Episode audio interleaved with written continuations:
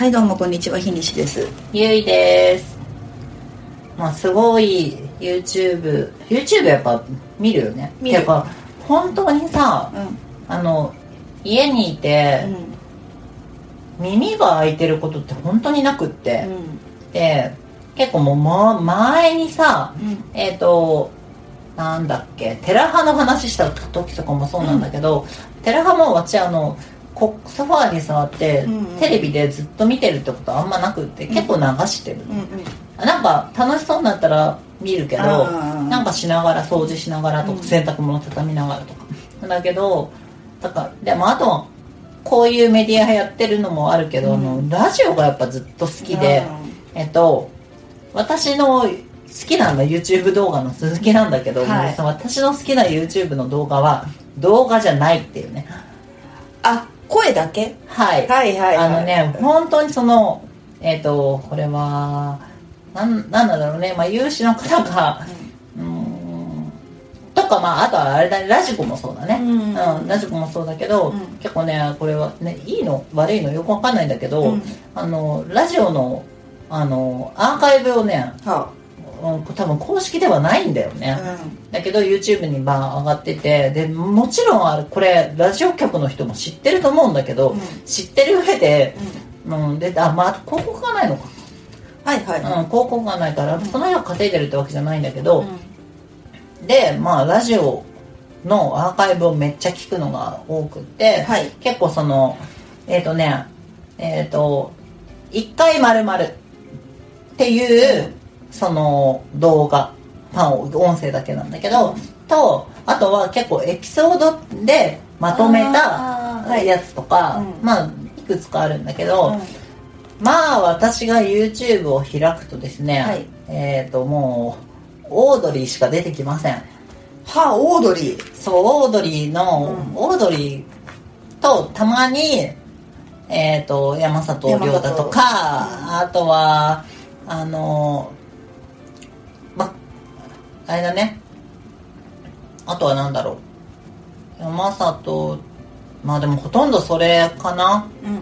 ハライチとかもたまに出てくるかな、うん。まああとたまにバナナマンかな、うんうんうんうん。とかっていうのが出てくるんでもう本当にラジオばっかり聞いててでも結構好きなエピソードとかもあって、うんうん。でも2019年に関してははい。何月何日の回が何のエピソードを喋ったかとかまで結構頭に入ってる、なかなか気持ち悪いレベルですね。そうだね。うん。うん、はまあでもあの節目節目があるので、例えばそのオードリーに関してはあのー去年は春日もあそうね。のそばかばやしも結婚して、うん。うん。とかあと途中途中でイベントがあるからさその去年はオードリー武道館でライブをやったりとか、うんうんあとはその武道館の DVD 発売イベントであのラゾーナ川崎で1万人イベントやったりとか、でその後もなんか足りない2人で山ちゃんと2人でやったりとか、その後結婚してとかいろいろあったので、結構あ何月何日ってことは何のイベントの直後だからこの話とかっていうのが頭に入ってる。から、もう最近は多分ね一つのエピソードをうん。結果的になん複数回聞いている。結構頭に入っているんで。でなんでかっていうと多分ねあの化粧してる時とか頭乾かしてる時とかもずっと聞いてんの、でそれ動画じゃなくって耳がさ、うんよくって。で、まあ、もちろんあのそれ以外にもポッドキャストとか、うん。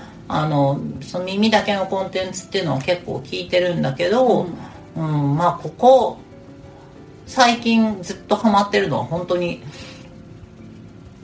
ラジオだね。あラジオのだからその好きなエピソードを聞いてるみたいな。そうそうそうそちなみにさこれを聞けとかある？なんかそのまあこれおすすめですとかってありますか、うんとね、いきなりオードリーじゃないんだけど、はい。あのねやっぱりえちょっと今見してよ見してよ。聞いた人いるかもしれないけど、あのー TBS ラジオで山里亮太の不毛な議論っていう、うんもうずーっとやってる、はい。10年ぐらいやってる。ジャンクの。そうそうそう、のやっぱりね結婚の回。ああ聞いた聞いた。あれは聞いた。うん。あれは聞いた。あれ一番最後はね、結構本当に、まあ、基本的にあの枠って1時3時の2時間枠なんだけど、オールナイトとかも、あのそうだけど、あれの最後は、結構本当に泣かされる感じのエンディングで、うん、まあ結構そのなんだろうなそのリスナーとの関係性もあって、うん。てやっぱりテレビでは出さない顔を出すわけですよ、まあそうよね。うん。結構結構あの深夜ラジオやってる芸人はラジオが結構ホームっていうふうに思ってる人が多いのではい。だからなんかそこでの顔とあとはなんかその すいません。なんかエピソードが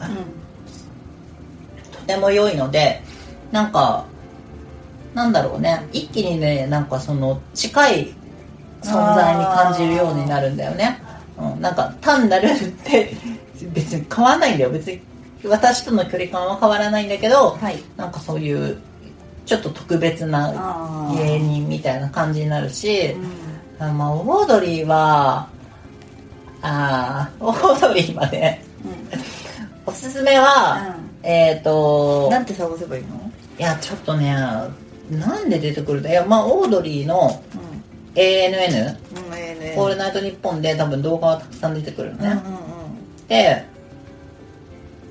一番いいのは面白いのは多分ね2019年の5月の頭。うん2019年5月の頭。頭かな、うん。であの春日が、うん。あのモニタリングっていうああの番組で、プロポーズの,、うん。あのニューあのなえっとドキュメンタリーをやった後に、これもう世間で全然知られてないんだけど、うん。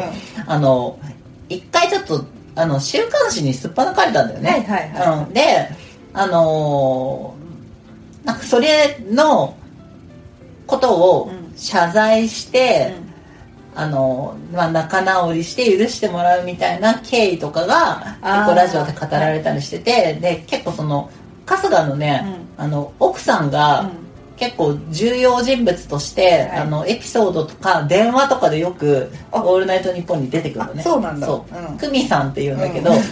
久美さんがもう93番って言われてるの。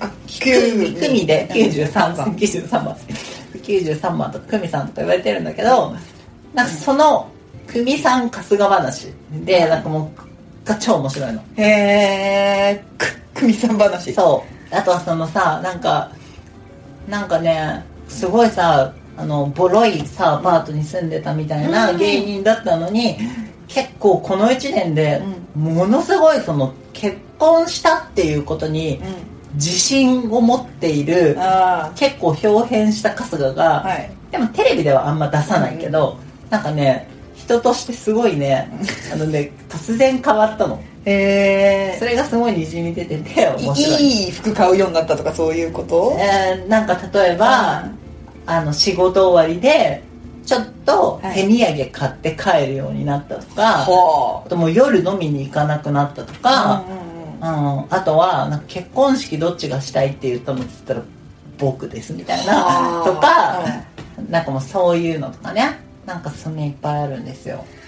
じゃなんかね、別にオードリーが何が好きかわかんないんだけど、なんかもうラジオを聞いてたら、あうん。愛着が湧いちゃった、なるほどうねん。結構ねその音楽あのアーティストもそうなんだけど結構その音楽から入るかもしれないけど、うん。結構やっぱりね人柄ああでもそれはわかる。を好きになるんだよね、うんそれはわかる。うん。で結構そういうさらけ出してる感じがあって、いやーあとねそ若林が結婚したエピソードとかうんも、うん。これ11月23日の回なんですけど。11月23日はい。あのそれも、うん。そこから23か月前のエピソードからずっと聞いてるとめっちゃ面白いんですよ、っと隠してたのが伏線となっていて、なるほど。